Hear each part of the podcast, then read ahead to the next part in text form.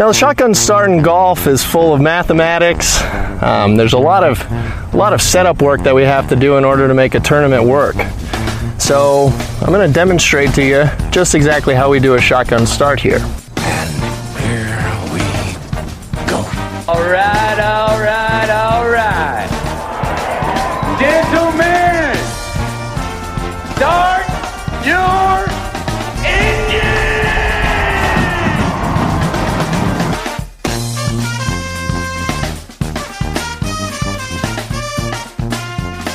Greetings and welcome to a Friday edition of the Shotgun Start. It is March 17th. Andy, how are we doing?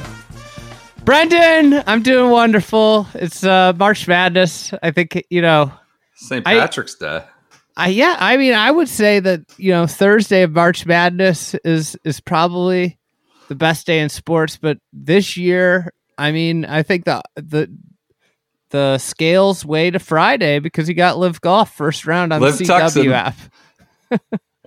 Liv but Tucson. all, all jokes aside, I, I honestly, if I was, uh, if I wasn't a, a golf um, media member, I don't think I would know that Liv was playing this week. It is just so far down the list of things that I'm paying attention to in the world, um, and the in the sports world, and then the golf world. Like it's like story like F in the golf world. Ryan Brehm is ahead of it. Is that what you're suggesting? Ryan Brehm's ace. Probably Justin Thomas's insanity and the ramblings of a madman. I haven't even seen anything about the event. I haven't either. I've seen a couple. I mean, Bryson's thing about the most atrocious decision you could ever do for golf. Like Bryson again struggling with superlatives. Like there's worse things that could happen to golf. Like we could just outlaw it, like in China. There's a lot of more more atrocious things, Bryson, um, to take it ten yards away from your drive. But Real Um, real talk though, the NCAA tournament, I've had it just on in the background. I've been Yeah. working. You know, Furman my- Paladins fighting Brad. How about it's just like right out of the gates. Almost every year, you just get like this. Like. I, I, it's unbelievable how this happens. That Maryland like, game good? regardless. Yep. First two games were bangers here from the especially in the DMV region, Maryland and Virginia. So Well, you got um, you got the Illini coming up. Everybody will be listening to this probably after the game. You know, I saw. I, I I tried to listen to some gamble like real gambling podcasts, trying to figure out my pools and, and some bets.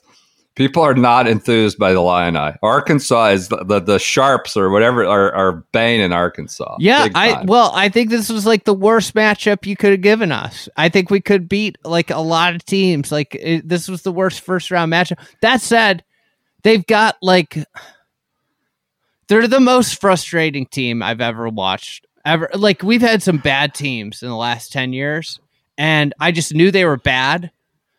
Like the problem with this team is every game they play like 10 minutes where you're like, "Whoa, they're like one of the Yeah. best 10 teams of the country." This And happens uh, a lot in college basketball. I find. yeah, they they just like cannot put together a full game. So the thing I it's funny, I was uh friend of the program, John Ezekowitz was asking me about them, and I was like, I have I have zero confidence in them. What I will say though is like they could make a run to the Elite Eight, and I would not be surprised at all. And they would they could lose by twenty five in the first round, and I would not be surprised at all. And and he he then sent me some like advanced analytics guy write up, and it basically it was like it was like this team is like highly combustible. They have all the Yeah. ingredients to make a deep run, but they have also all the ingredients to just bomb out. Just bomb out quickly. So- Yeah, well, that's it could be a fun existence. I mean, if it goes one way, obviously. Um, to your point, on uh, well, that's tipping off here in like an hour. So we, uh, by the time you listen to this, we'll have a truncated version. resolution. I We'll have- not an oil change this this episode. My my hard stop is the Illini game this four thirty Eastern. Um, real quick on your Liv Tucson point about irrelevance. I don't want to talk a lot about Liv, but like, I was thinking earlier how interesting it would be to get Phil Mickelson's comments and perspectives on the ball rollback in another time, a year ago, two years ago, and like his going to LIV. It sort of like delegitimizes his stance on a lot of things, in my opinion. Like this is the ramblings of an old man, of an old crazy man now. and I just like, or, or he's just been marginalized. He's peripheral. He's living on the edge out there. And like, he might have had some hot takes, maybe not Peter Kostis level, which we'll get to in a minute, but I still, they still would have had some weight. They still wouldn't have been colored by just like, oh, that's the guy that kind of lost his marbles. Now that's what, and it's kind of, eh, it's a, it's indicative of, of sort of the larger fall for Phil. Is is that fair? It just seems like he's been marginalized. I want to hear Tiger's take, even if it's not, even if it's not something I agree with. I would like to hear Phil's take, but at this point, he's just Listen, kind of the I old want- guy who lost his marbles, or as Fred Couples called him in a in a Champions Tour appearance yesterday, a nutbag, which is uh just a term you don't really hear, and Fred Couples is just launching him out at the Hoag Classic. Do you agree with that? It's it's a little like if he whatever he said, it's just be like, oh, it's just Phil. He's been saying crazy shit for a while. Yeah, I mean everybody there. Uh, The one of the reasons is like it's just they're just like hidden from the golf world in a way, right? You know, like you're not out there. They don't have real media. I'm I'm sorry, like Instagram accounts that never like that aren't like real media accounts that don't write things that just make reels. Those I, I'm not launching grenades. I'm not trying to launch grenades at them, but like that's not like a media member. They're you know, Yeah. and I'm not saying I'm even a real media member. Like I'm not trained to be You're a fake. media member. You're I am a news. fake media. I am fake media member. but but like it these You're not even the Golf Writers Association of America. You know, you know. that's right. I'm not. Um no, I'm but- not either. But the the the thing about it is like these guys like aren't part of the game anymore, right? That's that's a very yes. That's a succinct way of saying it, and and it sounds extreme, but it's it's pretty accurate. Like, Maybe that changes at the majors. We'll see him in a more competitive environment. But I just it, whatever he said, it would just be like, man, Phil Phil's just kind of More- fallen, and I don't really care, and I assume it. To, I expect it to be a little nutty. I mean, I So- think I would have been super interested in Bryson's or not Bryson's, uh, Brooks's take on the whole thing. Yeah, You know, he was am, a I guess. equipment Yeah. free agent, but yeah. when am I going to hear about it? Like these guys don't even do press conferences. They're yeah They're- they're regulated. They're completely sheltered to the media. Like they, I, I, Yeah. I don't know. It's just a. It's interesting. It's interesting. Well, they tee off one o'clock Friday, Saturday, Sunday, right in the heart of March Madness. And I get there's more uh, audience outside of the United States of America, but um, it's an interesting play for a USA based event for sure. Um, all right, let's move on. Uh, should we talk about some initial rollback backlash? I have Justin Thomas. You seem quite amused. by- People are twisting themselves in knots about like it's like these complicated solutions to to avoid having to like piss off Titleist more or less, or to acquiesce to Titleist, to genuflect to to the ball manufacturers.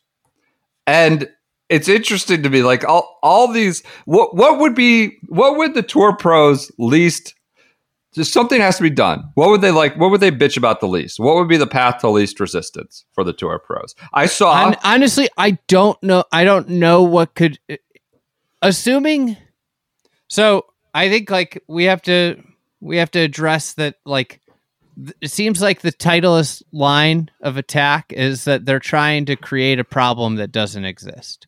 So from that standpoint, JT parroted that- that, almost exact line. that's the that's the exact what they're saying is there is no problem which would be ignoring like i think the other thing is like calling listen calling the usga the people that have like devoted a lot of time to researching this complete like buffoons and idiots and you know calling them selfish when like this is an organization that's like actually like kind of the opposite of selfish. I don't I don't want to feel like I'm fluffing the USGA here. We should we should disclose they've advertised with us, but unrelated to this, unrelated to their championships, unrelated to having us say anything. I mean, we've kind of popped them on occasion. So like I, we're disclosing that they've advertised with the fried egg and, and yeah. us, but without any strings attached. for the most like for the most part like with with the USGA like I think the reason that this isn't a a firmer rollback is because of all the other aspects of golf that they do things for like youth programs like diversity programs um research on turf grass real R, like, yeah, real R and D about things that are trying to advance the game beyond like I play golf for millions of dollars and I don't want anything to change with my millions of dollars endorsement deal with Titleist. Like that I is cannot- literally the, was- the the lens in which Justin Thomas is coming from. I had Yes. somebody text me and you know this did make me I you know listen like JT is free to have his opinion just as much as I'm free to have my opinion and and people that reply to me on Twitter about growing rough and narrowing fairways are are free to have their opinion. I don't I I'm fine with everybody having their opinion on this, but somebody texted me that like I think like probably has some relevance to the game of golf. Um I'll keep it but he, he said like JT's life since age 22 is Bears Club, NetJets, practice range, PGA Tour stop, player dining, repeat. And I think that there's some truth to that. Like when that is your life, and and a you know, title you do, that. yeah, you of do money. millions of dollars for wearing a Titleist hat. Like, I mean, what are what, what do we expect? I I think it's almost unfair to put JT up there and expect something like I didn't. I didn't. intellectual. like, I Right. like He's not, been very uh, insolent. Uh, yeah. Yeah. yeah like i i mean just not being able to not being able to admit that there could be a problem with having a golf ball that goes you know by the judge of it like 400 yards when when players in the right conditions with like a long Yep. player can hit the ball 400 yards not being able to admit that there's a shred of a problem with that or that someone could like I can sympathize as a tour player not wanting any of my equipment to change. I get that. But not being able to even admit that there's any shred of a reason for them to do this is just so tone deaf and so it, it's just so damning. You know? Yeah, I, I, what I was surprised by, and and well, I want to get to a little bit more of the substance. I was going to do a line by line, but I'm not sure it's needed now. Um, he had a full day and a half to sit on this, think of maybe a balanced response, think of a more cogent response, and this is what he came with. Also, he didn't have to rant for like three minutes. If anyone like Spieth, Spieth got asked like right off the golf course on Tuesday, or or right as uh, uh, right as the rule came out on Tuesday. Like I could see someone like kind of just flying off in all the sorts of different directions. Thomas had a day plus, and this is what he wanted to come out with. And it's just bizarre to me that someone in his team and someone around him, and maybe this is like you're talking about the insulated world that he lives in as a pro golfer, didn't sort of establish a little bit better response than this, even like for his own sake, for his own arguments, for his own positions he wants to advocate and push and fight for. Like, come up with something better in the day and a half you had to prepare for a question you knew was coming. And here's Like- what he said. Go ahead. Like for example, here's I don't agree with a lot of things that Brandel says. And but Brandel had a tweet thread that I read and I was like, you know what? At least he brought up some points. Like he brought up some different aspects. And like it wasn't this just like complete bullshit. My reaction was disappointed and also not surprised. I think the USJ over the years has, in my eyes, it's harsh, but made some pretty selfish decisions. I don't know what word he's going for there, but selfish is not it. Like, like what what what what could he be implying there? What is the USGA looking for that self serves them in, in doing this or anything else? Getting rid of anchoring, like what like selfish is not the word. The definition of selfish is lacking consideration for others, concerned chiefly with one's own personal profit or pleasure. Does he think like the PG the USGA is taking like some sadistic pleasure in just deciding to do this? Like selfish is like it's to the level. I'm not saying Justin Thomas is selfish by nature, but it's to the level of irony of Sergio calling Rory immature. It's like the op like the person who has a self-interested motive here is the one making millions of dollars from Titleist to fight against this legis- this regulation. I don't know where he came, where he got that word, or what he Do you- thinks it means, but it's literally the opposite of the two parties here. Like, what is the USGA and your, what is the most generous reading you could give it that the USGA is acting selfishly for trying to just limit the ball because they hate, like they love seeing ball. Like, what is it that they love that that benefits them so much from doing this? I that's the thing that I can't put my thumb on. That's what I was gonna say to you. Is like, I mean, like think about Mike Whan. Like, I don't think I've been like overly like praiseworthy of Mike Whan. I you know, but he literally was the commissioner of the LPGA where he said there was no distance issue. He was the he wo- worked for I think he worked for TaylorMade if I'm not correct. He Yeah, worked for right. uh, in a marketing department for an OEM. And he got to the USGA and what did he go undergo brainwashing? Like was there Peppy, Peppy Peter. He did a Peppy it- Peter. yeah, like what did they like did they take him to some retreat and uh, you know, lock him away in a darkness cave with Aaron Aaron Rodgers and say, "Hey, like this is the way you have to think." Like no, like I mean if you think about this from uh and I, and I think this goes back to like I think one of the the the overriding themes is that like listen like professional golfers are extremely self-centered people. It's what you know in general like it's rare that a, a professional golfer isn't a self-centered person. To be very very good at golf, you have to have a lot of selfishness. It is a like I think a very key a key ingredient to great golfers. Um, other issues he hit on. It's so bad for the game. One of the some of the great things they're looking for a solution to a problem that doesn't exist. Some of the great things to me are the fact that you can play the exact same golf ball that I play. Ah. I mean, that's cool for an everyday amateur golfer. It's very unique that we were able to play the exact same equipment. Then he contradicts himself. Yeah, I understand that may have a different grind on a wedge, whatever you want to call it. But you can go to a pro shop and buy the same golf ball. Custom one of one irons. He, uh, uh, they And putter. custom built a, a one of one iron for him. Uh, and putter and aren't there like 15 different kinds of pro v1s i saw who was it spencer uh Sussman Oh God, he went Going- at him. going off this morning um just about uh, all the different kinds of pro v1s that are in development like the whole thing that we play the exact same things and we buy the exact same things is a pretty big fallacy and he just contradicted himself when he said that so let's get to dispose of that USGA want to bring to a point where it's not the case. So we can't all play the same thing.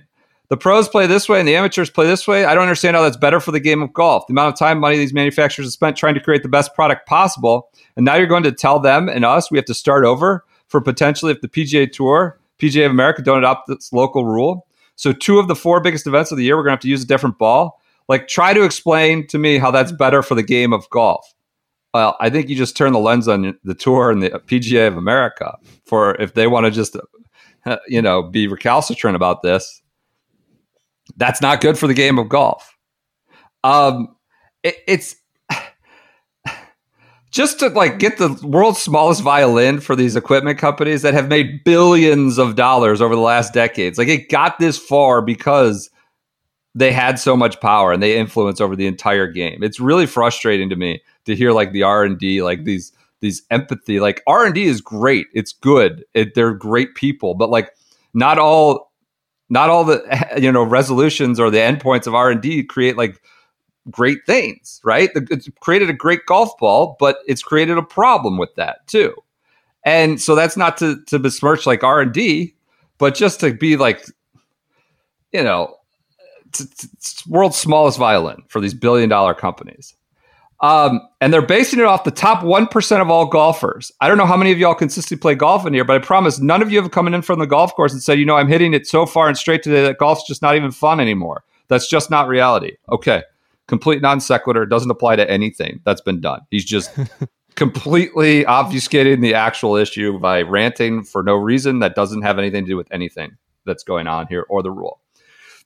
But it irritates me because it's consistent with I feel like decisions and things the USJ has done in the past when it comes to rules and whatnot and data. You love a good whatnot.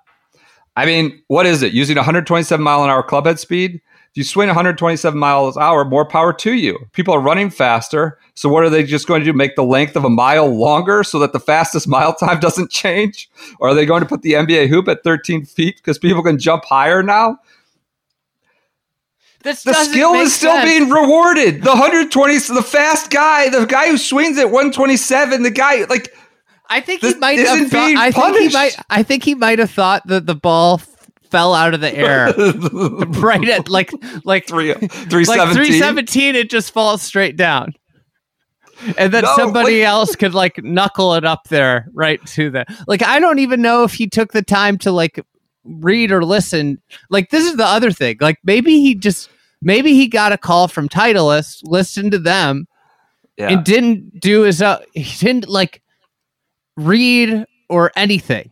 it's, it's evolution. We're athletes now. Everybody's, you know, we're training to hit the ball further and faster. And uh, you could tell I'm clearly against it. Then he goes into like the athletes thing. We don't even need to adjust. This is just clouding the. He's not answering anything. It's like it's like he just told them they have to play one handed. He's just been told they have to play one handed, and the drivers are illegal. You're not allowed Can to use I- driver anymore. It's we're taking like 15, 20 yards. Go ahead. Pe- people have said that like this is a bad comp, but I completely disagree. So JT's talking about like taking skill away by doing this, right?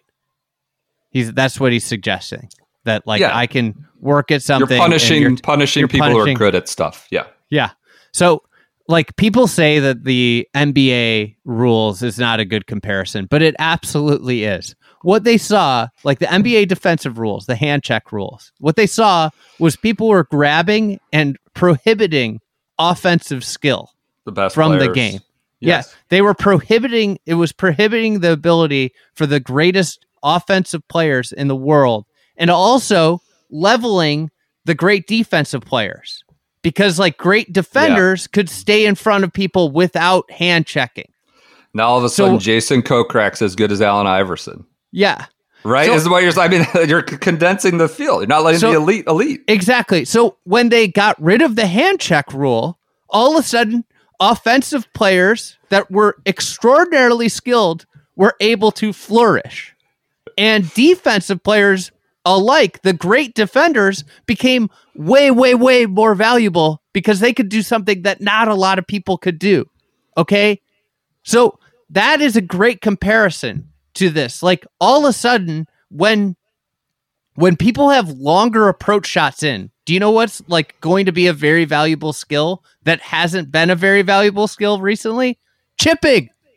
Guys are going to miss more greens. Yeah. If you have longer, if you have an average longer approach in, you're going to miss more greens. This is the maddening thing about JT is that like of all the guys on tour, there are like maybe 10 that can look at this and say, I know for a fact that I am going to be better because of this. Relative to my peers, too. And- Relative to And maybe that tour. makes him unselfish, you know?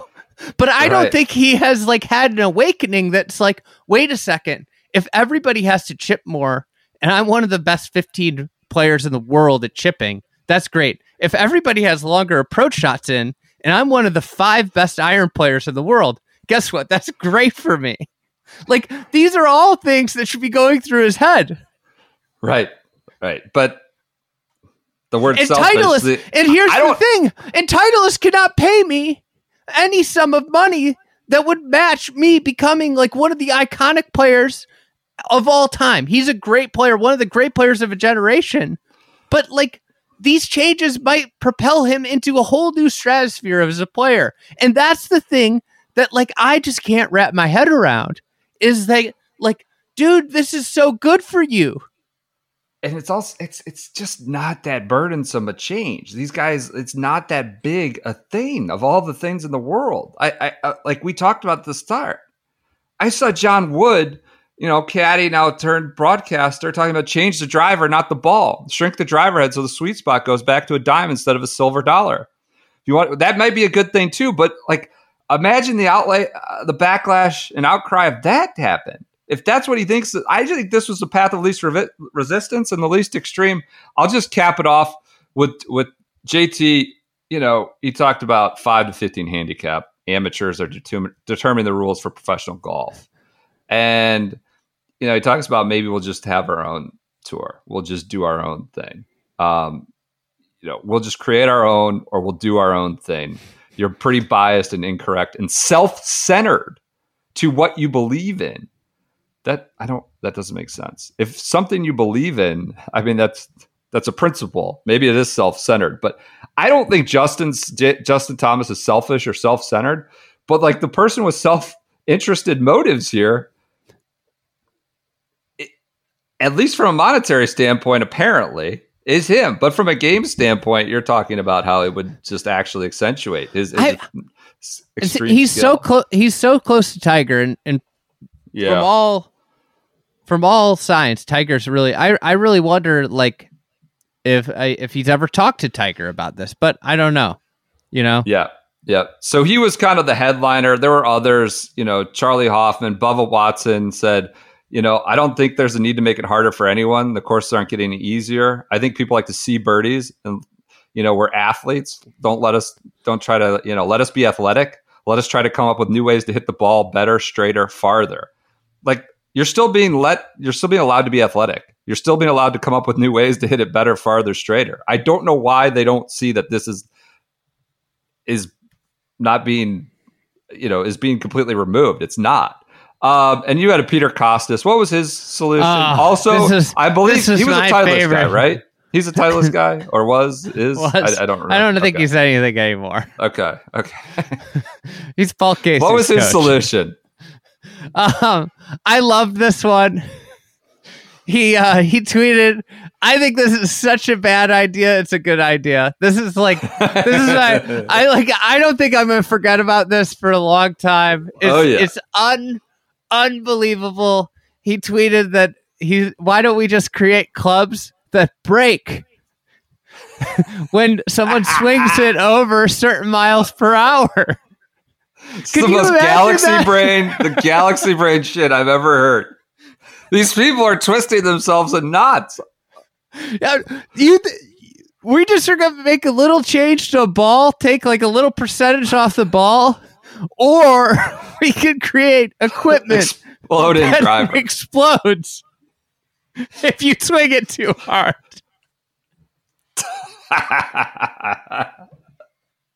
Like, oh, there's been some amazing, I- just all these Here's the hypotheticals out there about uh, this is I like love the that gun he even put this sorts. thing out. He put this thing out there. He put his idea out there. I have to. I have to. Yeah, sure. Same for JT. Commend him for. I, I think he probably should have been a little better, more prepared. But yes, commend him. What was Garrett Morrison's response about?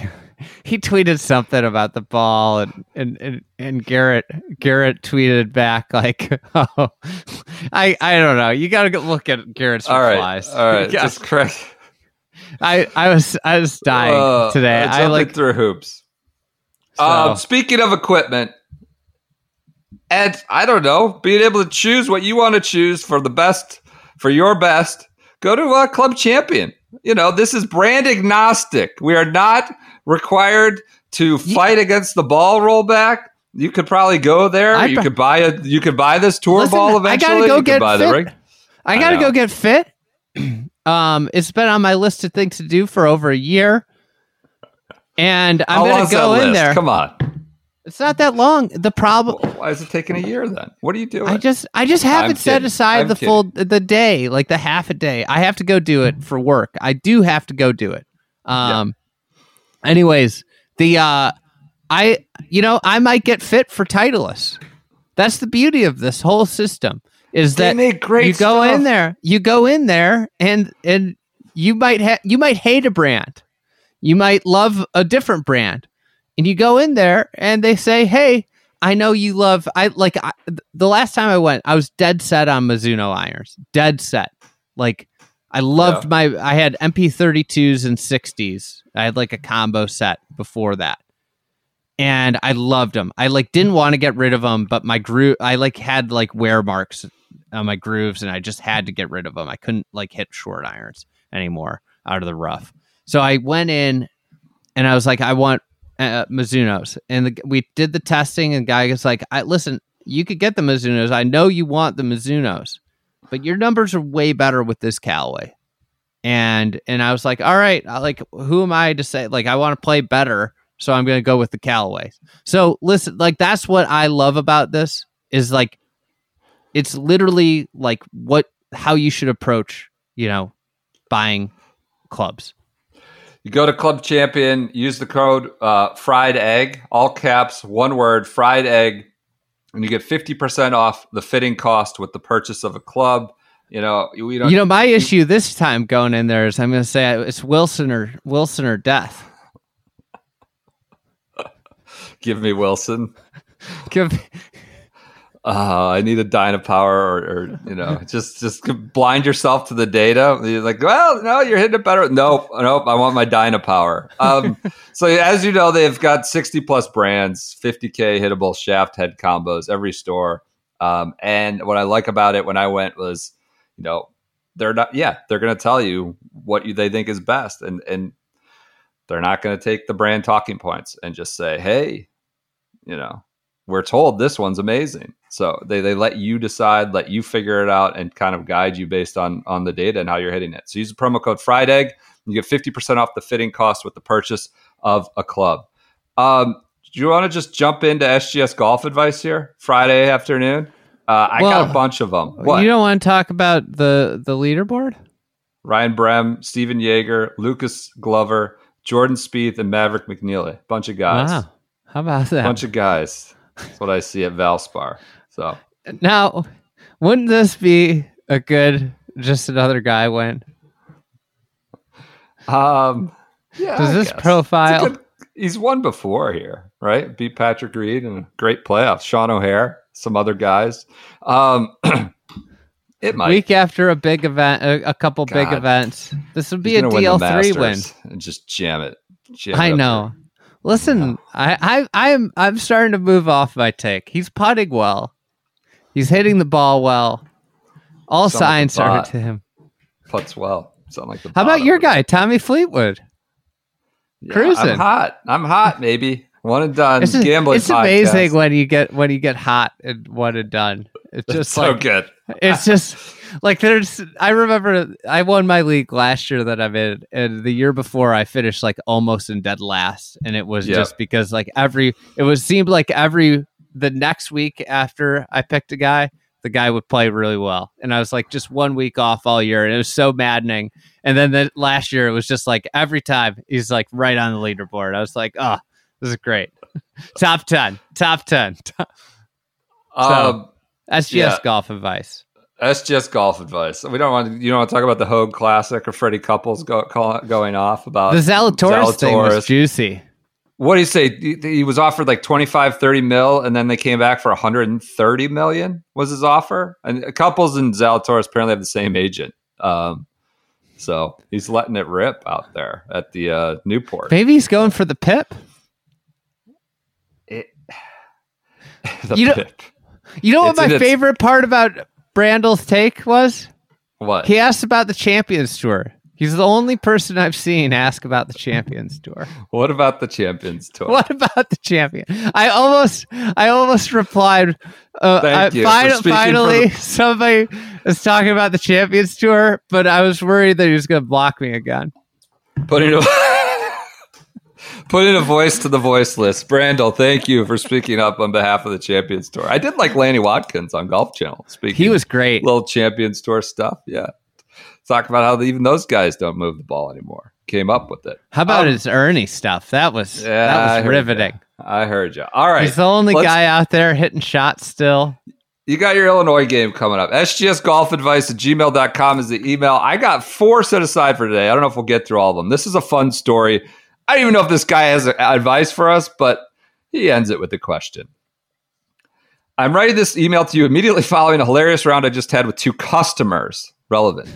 For context, the three of us have been talking about playing golf for the better part of three years. Yeah, man, we really need to get out there and play together. This happens to me so much. We got to get out and play together. Like never, like yeah, it's never Yeah. going to happen. It's like so many guys like text me. To, yeah, we'll get out there soon. Not happening. It just doesn't happen. But up until now, it was only words. I've even offered to host them at my country club. We picked a date and made it happen. Weather wasn't looking great, so I texted uh, upper 40s, 30% chance of rain. So I texted the group the night before that it'll be a little colder, but I still wanted to play. One of the customers, let's call him Tyrrell, because no good course, no course is good enough for Tyrrell Hatton, has always been the one to bail when we pick a date or shoots down any date anyone proposes. So Tyrrell responds that he had heard the course. Again, remember, this is my country club. Quote, isn't in very good shape, and I'm afraid that any rain is going to be bad. So he's ripping the guy's club. I heard it wasn't in any good shape. I have so much work right now that I'm hesitant to play in cold weather and not great conditions. End quote. Because I was a little pissed because this is where I belong and he's shitting on it, never having played there or set foot there. It's a customer. After some back and forth, we are playing. Weather ended up being perfect, no rain at all, and it warmed up to the mid 50s. I get there early to eat breakfast and do some work before the round. Tyrrell, who's just shit on my course, says it's in bad shape and doesn't want to play. He's like texting. Shows up to get his full one hour long warm up in. Ah. I've never played with him before, but on the range, I begin to see all of these golf gadgets come out. He pulls out his phone and sets up a little laun- launch monitor thing. On the first tee, he throws me his golf ball, and it is warm, like really warm. And then I see he has a little pouch that he plugs into the cart to keep his balls warm when he plays in the cold. He also has a towel clipped to his belt. He uses flex tees for improved distance. And he sends a this is his picture of the flex tee. Yes.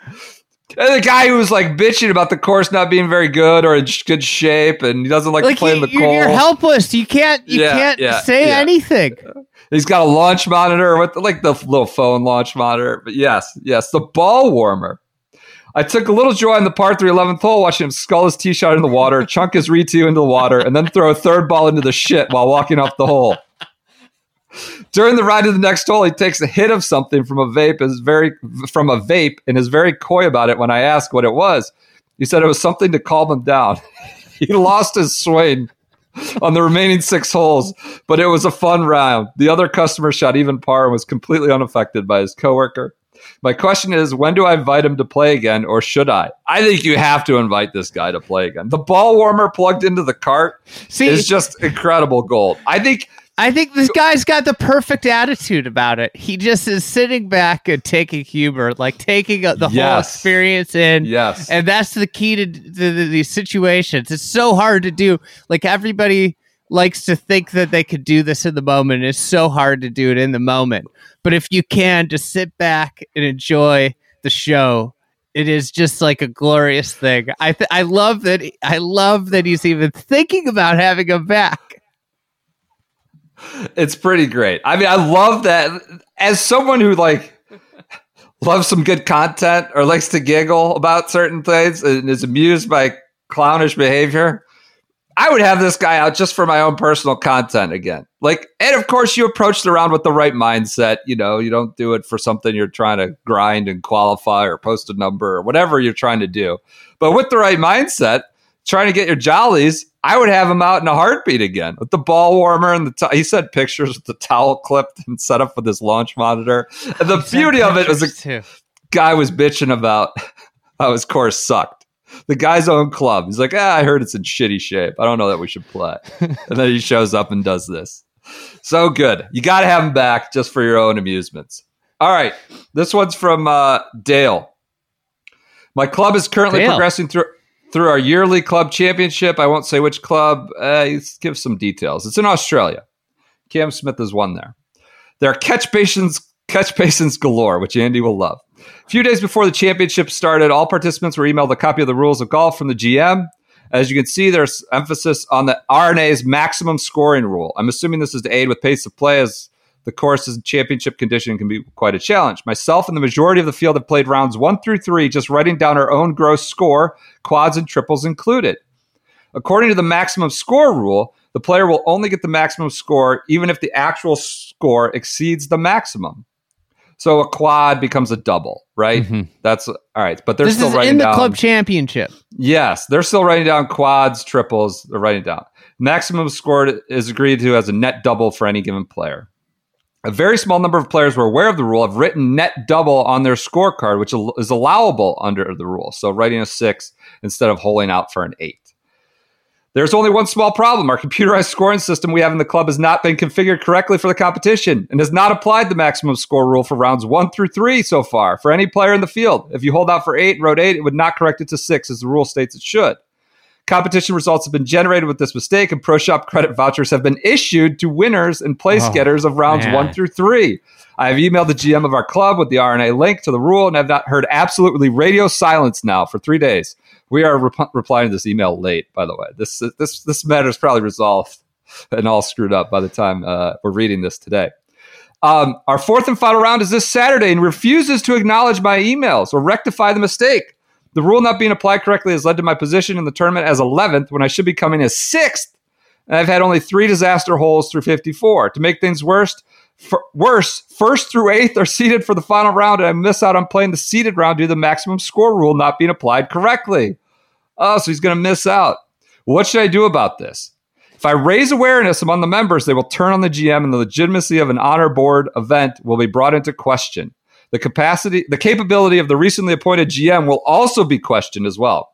Do I suffer in silence or keep this to myself for next year? I feel like the competition is jaded by this mistake, and some players are playing one set of rules and the rest are playing another. Bifurcation. Justin would be pissed about this.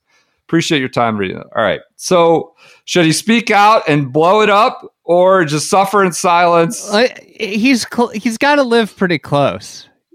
It's this club that he plays at all the time, right? I assume Yeah. this isn't like far away. If the guy's not replying to your emails, as somebody who doesn't reply to every email I get all the time, not the best at it. I, I admit that might be a blind spot in my life. Um, I mean, this is a mess. yeah, this is a mess. I think you got to go in there and and present the evidence to the guy, to Well, the it's very GM. clear. The computer's not catching it. The rule. So, like, don't bring this up with the like. He's he's clearly worried about the guy and his career, which is a nice Yeah. thing. Like, is this is a very he's very being very thoughtful about this. Yeah. yeah. Um. So I think you have to go and just like knock on the guy's door. He's there. Like, where else would he be? Right. Uh, it sounds like, Like- he's trying to avoid him. There's like he knows it's a mess at this point, and he just doesn't want to acknowledge that gotta- he's been. You can't. You have to make yourself unavoidable. And I it's know. like, listen, like, and I think you need to say to him, like, listen, like, I'm, I just want to get this resolved. Like, let's, you know, the best way for this guy to get out of the jam from the GM standpoint is to like be like, hey, we screwed up, and we didn't realize this, and this is how it, and nobody's going to have a problem with that once you say that, right? Yeah, Like, and from his standpoint, it's like you need to be like, dude, you got to fix this because, like, if I bring this up with like the membership, they're going to be like, well, like, how did this It's not get caught? And then gonna I'm going to be like, wait, Right. I sent three emails about this. So, like, you got to just go level with the guy, right? right. I think that's the best course. If you start shouting about it to your fellow members, that that's kind of at cross purposes with you know burying the GM, the guy you want to avoid really harming. And it's this is unselfish behavior, right? He's trying Yeah. to be considerate of another person. What would JT mistake. do? Uh, Do so I think you try to find. Uh, it's too late now, but hopefully you found the GM and uh, raised awareness because this is such a mess. The pro shop credit's already been doled out. It's this is a disa- if you're going to impose this rule, you have to make sure the scoring system can can you know accommodate it. So that's a total mess. All right, another one. Short circuit. It's a funny one. I'm looking for some advice, obviously. This is from Chris. As I've gotten back into golf and learned more about golf course archi- architecture, I'm starting to spend more and more money on rounds of golf. Sorry. That doesn't make sense necessarily. Does the best architecture have to be the most expensive? I guess so, probably. That's why we do bang for your buck. Last year, I spent $385 to play Pasatiempo for my bachelor party with three of my close friends. It was the most I'd ever spent on golf. And on the 11th hole, while I hit my tee shot fine in the middle of the fairway, my approach shot, so this is 11, Pasatiempo. My approach shot up the hill with the six iron didn't go as well, blocked into the Barranca. So I dropped further up, chunk a pitching wedge into the front right bunker. Then from there, I proceeded to play with myself in the bunker, eventually getting it out to watch it roll right off the front of the green and down the hill. I made a 10 and proceeded to be called by my friend, quote, short circuit. That's his nickname. Internally, I didn't know how to balance the cost of the round and having a good time. So I'm short circuit. I'm heading to Bandon Dunes for a four day, eight round extravaganza next week, and I don't want to, quote, short circuit. How do I manage expectations and have a good time despite dropping large sums of money to golf? Thanks. This is, uh, what did I, he wants me to issue an apology? Um, all right. What so this is this is a good. I don't know for using daylight saving time on Wednesday. We don't we don't gain an hour of day. That would be impossible. We simply change time. He's making fun of me.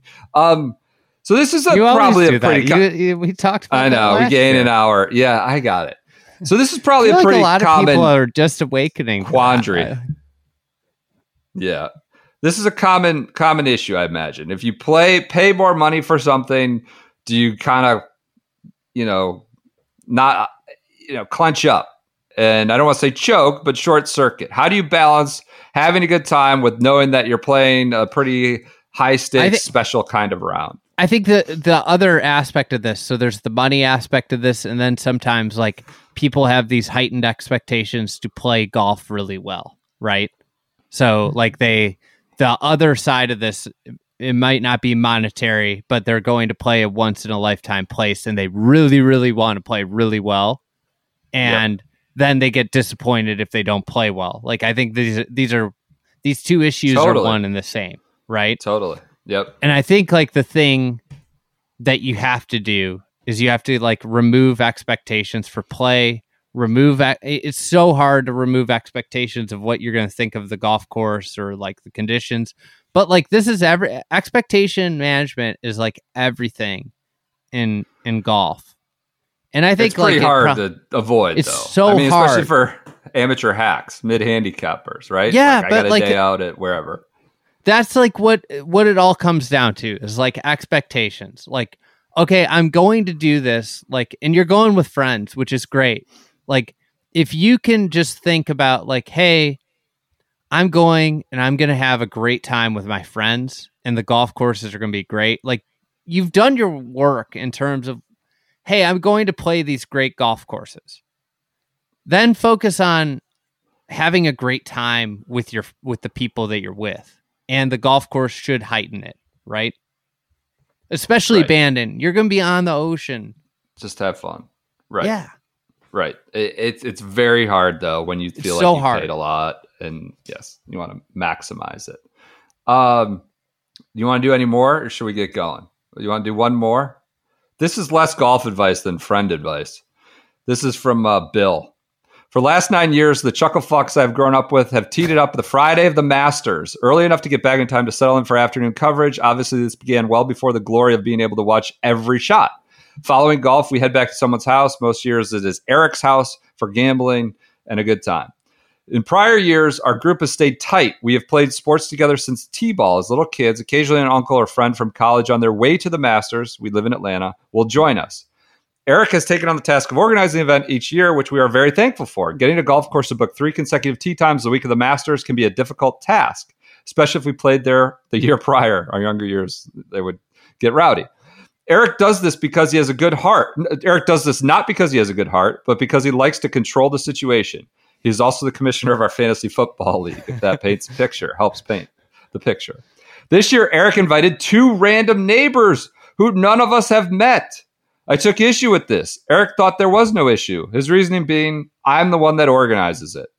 Should random neighbors be allowed in without approval for the group? This is less golf advice, more kind of I think this is this is something that happens when you get older. Like Yeah, anybody that's but- listening, that's 24, this is what happens as you get older. Is that you got neighbors, you got you got the kids that are Cousins, the kids, yeah. kids friends, like your kids Oh, yeah. You Yep. know, their parents who you gotta you know spend time with, and oh, this guy likes to golf. Like I like to golf. We got to get something. It goes to we got to get golf on the books. we, we gotta Eric play might together. be trying Let's to check off together. some boxes. we got to get golf on the books. Well, let me tell you what I do. And the other thing, like Eric probably in passing has talked to his neighbors about this. cool tradition, right? Yes. That you guys have, and they're like, I want in, right? so, so it's a I, difficult situation. I, I agree with you that the, the, the circle expands and you just do what's expedient or inclusive. And the specifics laid out for this one, it feels a little sacrosanct and sort of a breach of the tradition of this event and this day that you all grew up playing t-ball together Mm-hmm.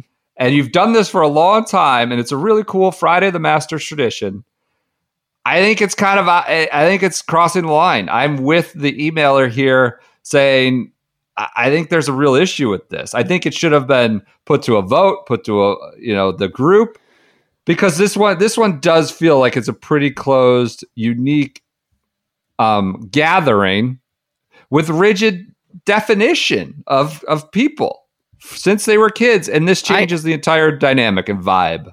I agree with you.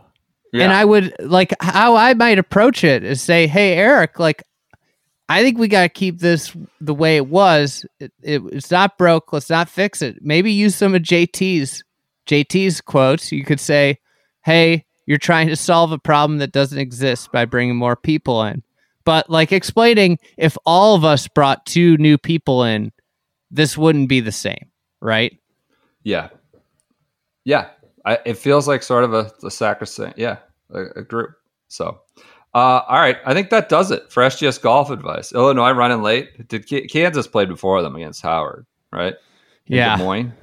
Is it tip it off yet? We're about to tip off. So, all right. know. Everyone enjoy think your Arizona- Fridays. I'm getting I'm getting nervous after I demolished uh, Arizona on the pod that they're going to make like a Final Four run. I'm seeing them in lots of brackets, Final Four, like lots of experts. I'm like, oh, seeing seeing people talk about how good the team is. I'm like, oh no.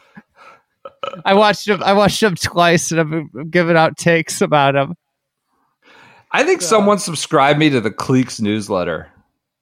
I'm getting emails about Cleeks updates, season and review, season and update. That's an amazing prank. That's amazing. I'm getting amazing. that Cleeks somebody did. emails. Hey, uh, who'd you one. pick to win? What? LIV Who'd Tucson?